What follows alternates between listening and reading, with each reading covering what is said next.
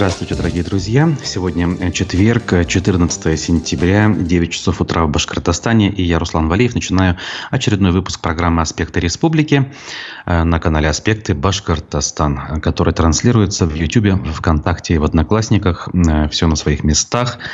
Э, соответственно, я подготовил обзор республиканской прессы. Поговорим о текущих событиях на основе этих самых публикаций. Послушаем фрагмент программы «Аспекты мнений».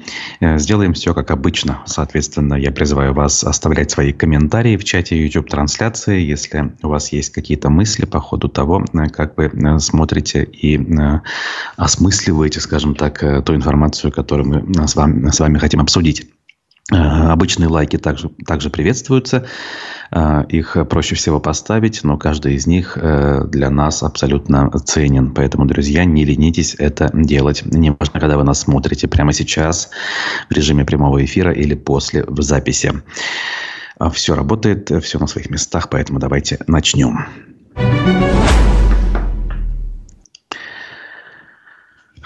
На удивление начну с неплохой, позитивной новости. Э, у нас, эм, помимо, скажем так, событий, которые красной линией э, проходили через и проходят через все наше э, как бы, естество, имея в виду так называемую СВО, так называемые выборы, шел судебный процесс – по поводу э, судьбы э, Фатхулы Исхакова, пенсионера из Башкирии, которого стараниями юристов Виталия Буркина смогли таки реабилитировать для начала, отменить все приговоры несправедливые, которые были вынесены в его адрес еще в советские годы, там, в конце 50-х годов, это было очень давно, да.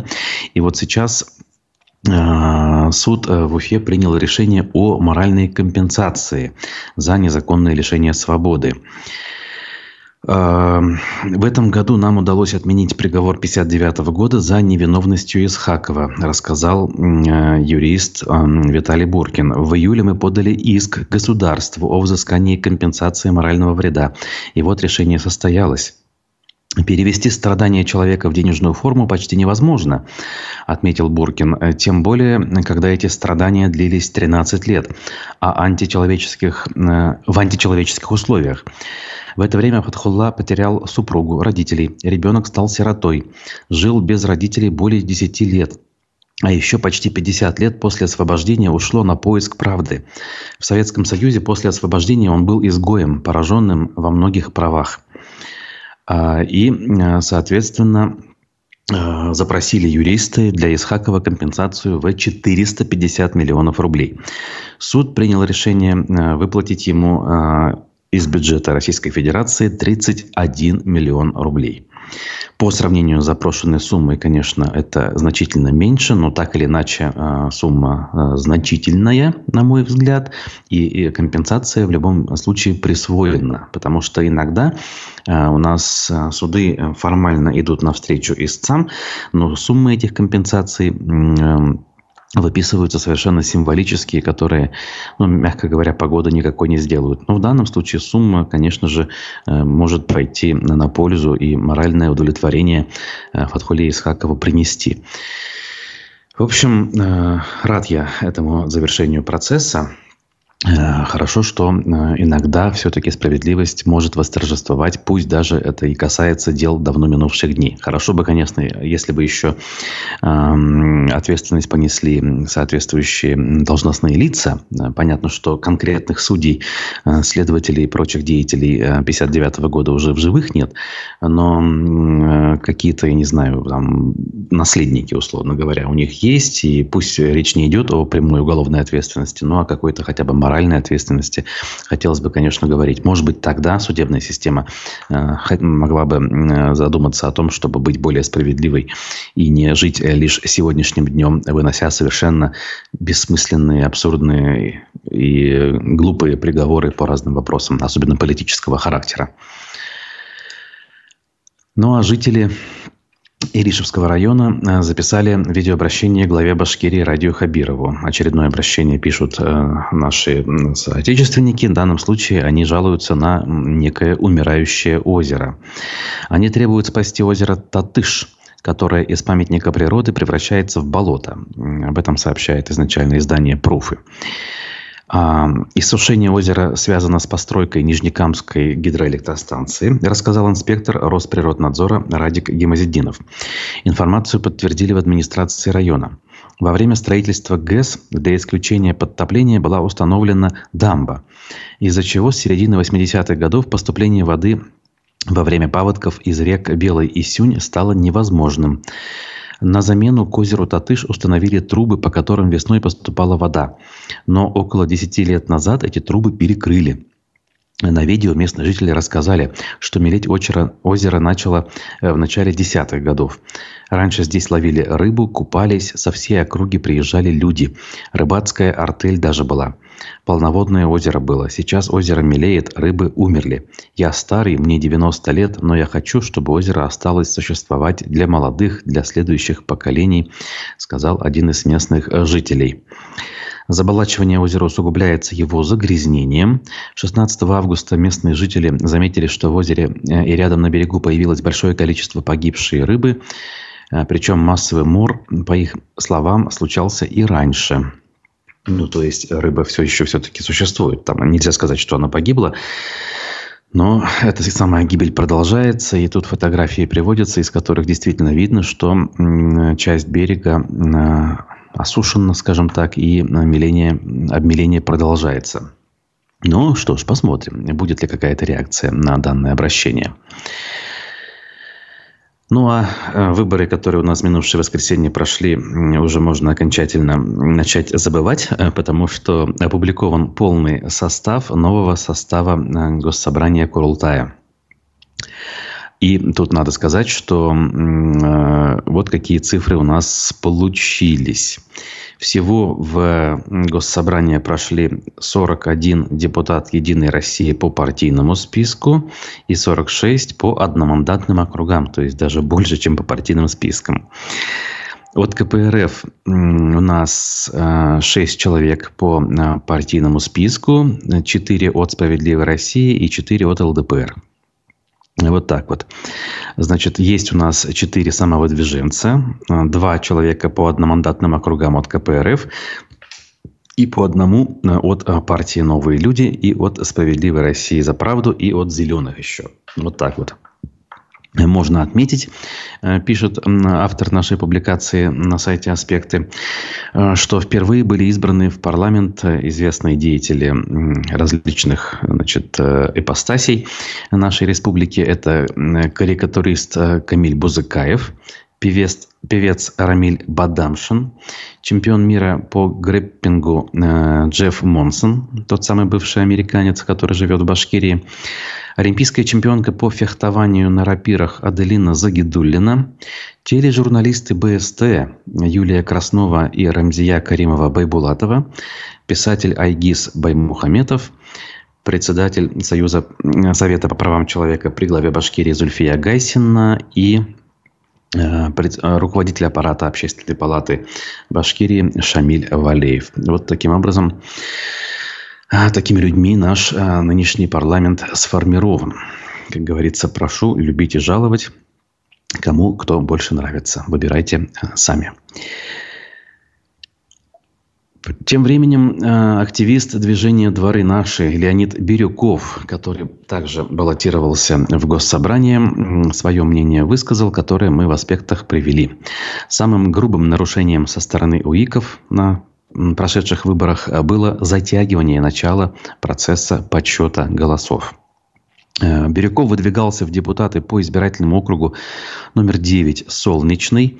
В округе, по данным ЦИК Башкирии, проголосовали 17 824 человека или около 29% от общего количества э, внесенных в списки избирателей. Победил по округу кандидат от «Единой России» Фарид Гендуллин. Он набрал 76,5% голосов. Э, Бирюков, по официальным данным, э, стал вторым э, с 6,5% голосов. Спасибо всем тем нашим соратникам, кто пытался пробить стену админ ресурса, сказал он.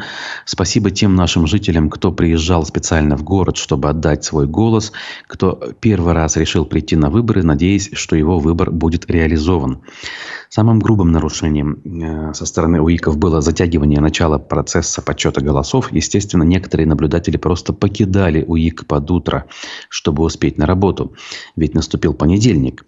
Были препятствия для фотосъемки, были жалобы без ответа. Ничего не изменилось, но жизнь продолжается. Э, потому и дальше будем бороться за справедливость и сеять доброе, сказал он. Э, право граждан э, избирать своего депутата и быть избранным нельзя нарушать, используя админ-ресурс, добавил активист. Ну, тут, в общем, не добавить, не убавить, я абсолютно согласен. Как бы э, методы участковых комиссий достичь поставленной задачи, а оставят задачу сверху обычно, они э, ничего нового не придумали в этом смысле, и новых методов не добавилось.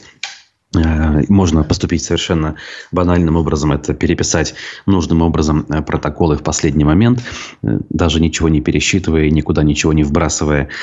Эм, способ вполне себе рабочий, и если отсутствуют наблюдатели, ничто не мешает этого сделать, поскольку бюллетени упаковываются в специальные мешки, уходят на хранение, и никто никогда их не найдет.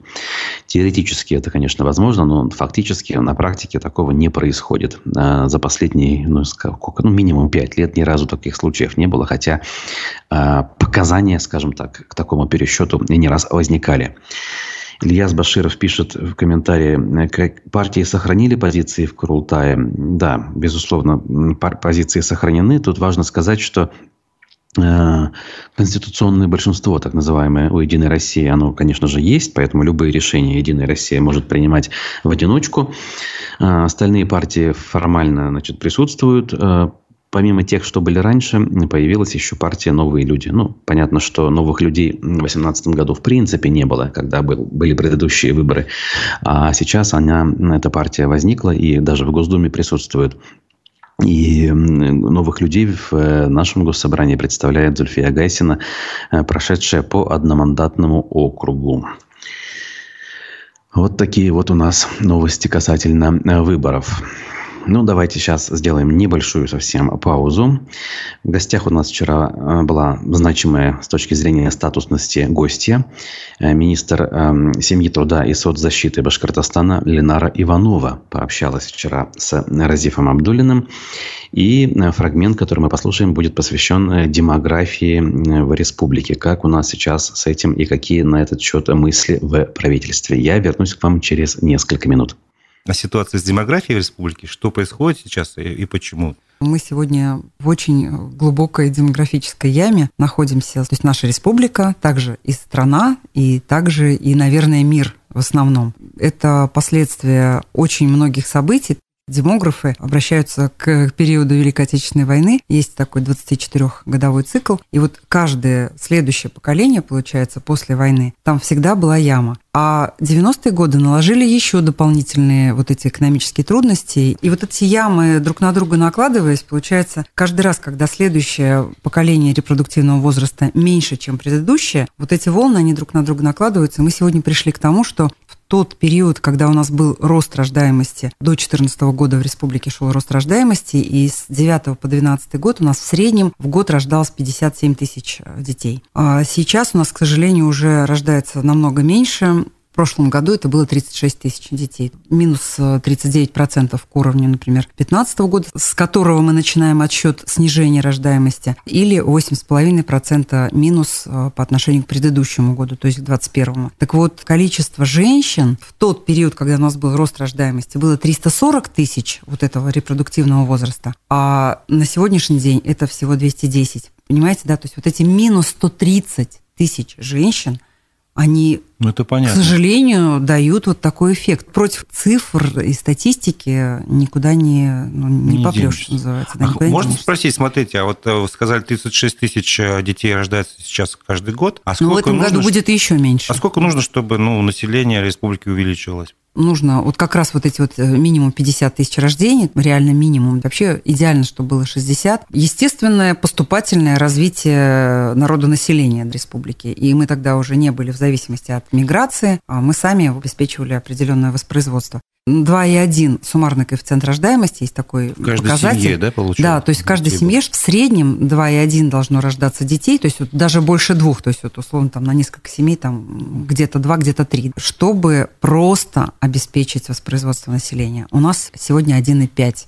То есть мы реально вымираем. И это объективный процесс, с которым мы работаем глава республики Ради Фарич весь 19 год посвятил вот анализу. И в самом начале 2020 года у нас была принята дорожная карта по повышению рождаемости. Там были зашиты э, и ЭКО, и тема с репродуктивным здоровьем населения. Многие вещи, которые вот идут по нашей линии непосредственно, то есть по развитию, по популяризации семейных ценностей. Мы можем, в принципе, смело сказать, что понятие «семейный Башкортостан», оно укрепилась. У нас, кстати, э, идет огромный рост и мы пока держимся благодаря третьим детям, потому что вот у нас как раз вот эта возрастная когорта женщин, которая может родить третьего с 30 до 40 лет, вот она как раз э, велика. То есть вот у нас мало молодых девушек и достаточно много вот 30 до 40. И они нам дают вот этот прирост э, именно многодетных семей. На сегодняшний день 27,5% многодетных семей, то есть 59 тысяч, а было 46. Сейчас вот мы тот план пересмотрели, и здесь уже не было большого творчества, как тогда, в 2019 году, когда мы такой тоже делали большой, глубокий, очень факторный анализ. То есть мы анализировали, что мешает рождению детей, что способствует, да, то есть у нас прямо по каждому возрасту, по каждому там первый ребенок, второй ребенок, третий, село, город, э, работающий, не работающий. Вот, вот мы прям полный факторный анализ сделали. Тогда мы больше э, работали самостоятельно, хотя определенные были, конечно, тоже подсказки со стороны Минтруда. В этот раз э, Минтруд России, это, в принципе, мы все видим, что это государственная проблема в масштабе всей да. страны, и уже идет работа по методологии Минтруда России. Это был фрагмент программы «Аспекты мнений», в гостях которого э, которой была министр семьи, труда и соцзащиты населения Ленара Иванова. Полную версию эфира, обращу ваше внимание, найдете всегда у нас э, везде в наших соцсетях, на сайте, в телеграм-канале и так далее. А, сегодня еще один человек, представляющий республиканскую власть, у нас в гостях в 11 утра вице-спикер предыдущего состава Госсобрания Курултая Рустем Ахмадинуров будет у нас в гостях, соответственно, и э, ответит на вопросы касательно прошедших выборов в том числе. Надо сказать, что Ахмадинуров сам также прошел в парламент, он прошел по одномандатному округу, и э, по прогнозам аналитиков, как минимум, э, какую-то высокую позицию там сохранит. То есть не просто рядовым депутатом останется, ну а как минимум, там, я не знаю, вице-спикером или, может быть, еще кем-то. Поэтому 11 э, часов утра Ахмадин Нуров у нас в эфире не пропустите. Значит, э, вдогонку к вышеозвученному фрагменту наш зритель пишет, «А где садики, школы, спорт для детей, где работа для родителей? Задается вопросом наш зритель с ником 1.1. Э, и я здесь полностью согласен. Многие наши мамы и папы, находясь в соответствующем возрасте, подходящем для деторождения, этого просто не делают по объективным причинам, потому что беспокоятся за будущее своих э, потенциальных детей. В общем, э, я перед вами сижу покорный слуга, как говорится, и то же самое могу подтвердить. Хотя, наверное, э, было бы желание быть многодетным отцом, но это желание кажется несбыточной мечтой, как говорится, в тех условиях, которые сейчас тем более возникли. Ну, просто-напросто об этом говорить никак невозможно. Тем временем обратил внимание, что сегодня с утра активно подхватили информацию о том, что Джефф Монсон, а, бывший американский гражданин, стал депутатом Госсобрания. Многие-многие федеральные телеграм-каналы, даже э, экс-главред «Эхо Москвы», ныне иностранный агент Алексей Венедиктов, а, опубликовал у себя Э, пост о том, что э, Монсон стал э, депутатом и добавил от себя комментарий, что это не шутка. Видите, да, мы уже как-то воспринимаем это как должное, ну что Монсон давно бегает вокруг э, Радия Хабирова и вроде как ожидаемо, что он станет депутатом. А для людей, которые со стороны наблюдают, это вовсе не ожидаемым кажется, это кажется какой-то глупостью. И ведь действительно, если серьезно взглянуть на ситуацию, ну, ну откуда Монсон что-то вообще знает все-таки о том, как устроена жизнь в республике. Для этого есть жители республики, которые что-то понимают в этом, э, которые, скажем, много лет потратили на защиту гражданских прав, занимаясь активизмом. Ну, тот же Леонид Бирюков, которого мы сегодня упоминали. А что Монсон? Ну, это просто, на самом деле, издевательство над жителями региона. Это способ дополнительно показать, что мы вам, э, точнее, вы нам вы, жители, нам власти никак не интересны. Мы не собираемся э, ваши интересы реализовывать. Мы лучше э, будем немножечко тут заниматься, ну, я не знаю, э, юморить, что ли, будем, да, вот призыв э, Монсона стать депутатом и та возможность, которую ему дали, это этим самым депутатом стать, это, конечно же, Э, как раз-таки, наверное, способ пошутить, поиздеваться над людьми, сказав, что вот как раз-таки мы можем и так. Вот как хотим, так и можем на самом деле. В общем, согласен я в этом смысле с вашей э, мыслью. Ну, а дальше, если двигаться, то давайте посмотрим еще новости, совершенно э, полные безобразия, скажем. Известный блогер и дизайнер одежды из Казани получила реальный срок за пост в поддержку Украины. Об этом пишут пруфы. Вот таких вопиющих случаев у нас в регионе еще не было, хотя мы понимаем, что на самом деле легко э, такие эпизоды могут возникнуть. Смотрите, к трем годам лишения свободы блогера и дизайнера мусульманской одежды из Казани э, приговорил суд соответственно. Девушку звали, зовут Парвина Абузарова.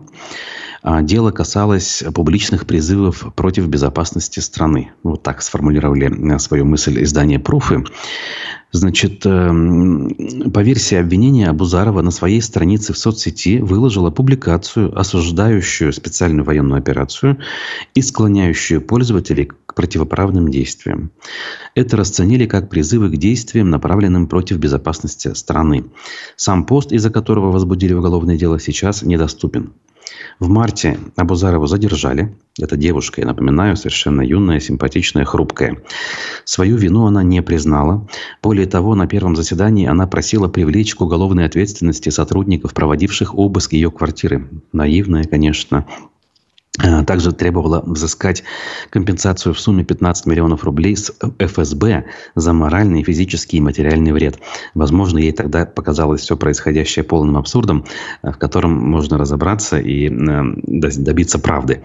Но нет. Вот когда живешь много лет в своем коконе информационном, думаешь, что я всего лишь блогер, я, значит, занимаюсь какими-то я не знаю, финтифлюшками, как говорится, и вне политики, поэтому никакие такие вещи меня затронуть не может, не могут, и потом эти вещи тебя затрагивают, ты, конечно, удивляешься. Но, друзья мои, я думаю, вот наша публика, наша аудитория – это не те, кто таким вещам э, удивляются.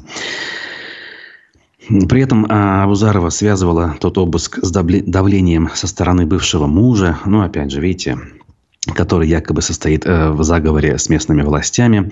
Правозащитники назвали девушку политической заключенной. Э, они считают, что уголовное преследование нарушает ее право на свободу выражения мнения. Ну, тут, конечно, сомнений никаких, что так оно и есть. Э, у нее, значит, более 80 тысяч подписчиков, утверждают пруфы. В своих публикациях девушка в основном пишет на темы ислама, а также моды, психологии, а также выкладывает стихи. Ну, то есть обычная блогерша, которая высказала свое мнение, что она считает неправильным э, боевые действия э, ну, будем так говорить, в современном мире в 21 веке. Это совершенно нормальная, адекватная мысль.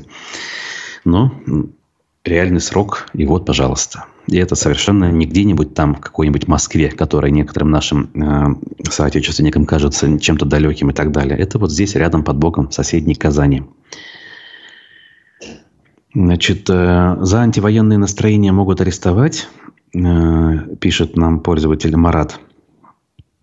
Э, Миру мир, войны не нужно, лучше скажем всем, скажем вместе дружно. стихи даже использует он. Ну, да, понятно, ваши мысли ясны.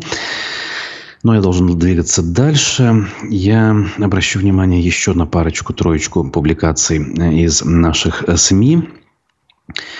Правда, ПФО рассуждает на тему того, что значит, ассоциация застройщиков наша республиканская, созданная в свое время по инициативе премьер-министра Андрея Назарова, объединилась в ассоциацию, в некий союз с другими ассоциациями из стран СНГ. Ну, даешь, как говорится, больше ассоциаций красивых разных.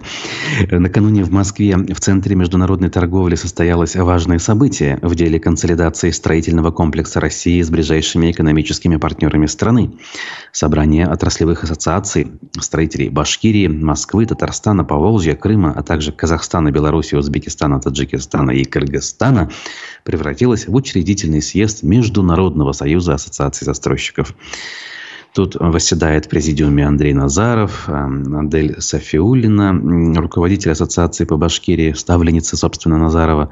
Чего они хотели этим добиться? Ну, отдельный вопрос, я уже особо вникать не буду, но новость, э, статью даже на сайте Правда ПФО я э, значит, увидел и решил ваше внимание на нее обратить. Итак, утверждает Марат странные вещи. Только за незаконные несогласованные протесты могут арестовать. Что значит Ничего себе. Вот только что мы видели пример того, как люди просто-напросто, даже не публично, можно сказать, а лишь в соцсетях а, писали какие-то свои мысли и их за это осудили. Тем временем в Уфе начали сносить здание бывшего завода имени Кирова возле БГУ. Много лет здание стояло заброшенным, а теперь на его месте должны построить э, кампус для студентов. Семиэтажный корпус обещали снести еще два года назад, однако в реальности к этому приступили только сейчас, когда план по строительству будущего научного кампуса стал утвержденным. И, соответственно, пишут тут и показывают, как все это происходит довольно шумно, пыльно и грязно для тех, кто находится неподалеку, важное как бы свидетельство того, чтобы быть на чеку, повнимательнее. Московский комсомолец в Башкортостане сообщает, что туристический код Уфы ждет масштабное обновление. Опять же, что не год, так у нас какое-то обновление какого-то кода, какая-то новая книжка появляется. А туризм, как говорится, и ныне там в плане реального туризма, в плане приезда жителей других регионов, я уж не говорю других стран, и привоза ими хороших денег в нашу республику. В рамках нацпроекта «Туризм и индустрия гостеприимства» Уфа вошла в число победителей впервые проведенного в России конкурса, опять же, на проектирование туристского кода – на обновление этого кода Башкирия получила 213 миллионов рублей. Так, в центре города появятся мобильные туристско-информационные центры. Опять же, бесполезно трата денег, да? Их поставят, деньги потратят и через несколько месяцев закроют за ненадобностью, как это у нас было уже. Также в ближайшее время на улицах установят стереоскопы, бинокли, стрит-фуд и юрты мобильные сцены и фотозона должна появиться, посвященные 450-летию Уфы. Что-то мне подсказывает, что ровно год назад мы об этом в эфире говорили с маркетологом Виталием Перепчуком. По-моему, а, именно об этом речь в данной статье. То есть, до сих пор начатое не реализовано. Могу путать, конечно, но очень напоминает именно то, что мы тогда с ним обсуждали. По-моему, это было 23 сентября. А, аргументы и факты рассуждают, что из-за цен на бензин в Башкирии подорожают все продукты. Надо же, молодцы, смотрят правде в глаза. С наступлением осени жителям республики стоит готовиться к росту цен не только на импортные товары, но и на многие отечественные. Как минимум в пределах инфляции дорожает мясо, рыба, сахар, овощи, фрукты, хлеб и даже детское питание. Причины производители, продавцы и эксперты видят в ослаблении рубля, логистике, и проблемах с кадрами. На что вырастут цены больше всего и чего ждать дальше, разбирался э, издание э, «Аргументы и факты». И вот здесь э, большой материал. В общем-то, если вам это важно, следите. Э, я думаю, э, может вам понравиться. Материал имею в виду понравится, а не то, что за ним скрывается, имею в виду рост цен на все потребительские товары. Ладно, тут какие-то странные, на самом деле, мысли пишет наш зритель Марат. С другой стороны, наверное, ну, есть за ними какой-то определенный смысл. про русское национальное единство движение даже вспомнил. Но это немножко история другая, так скажем.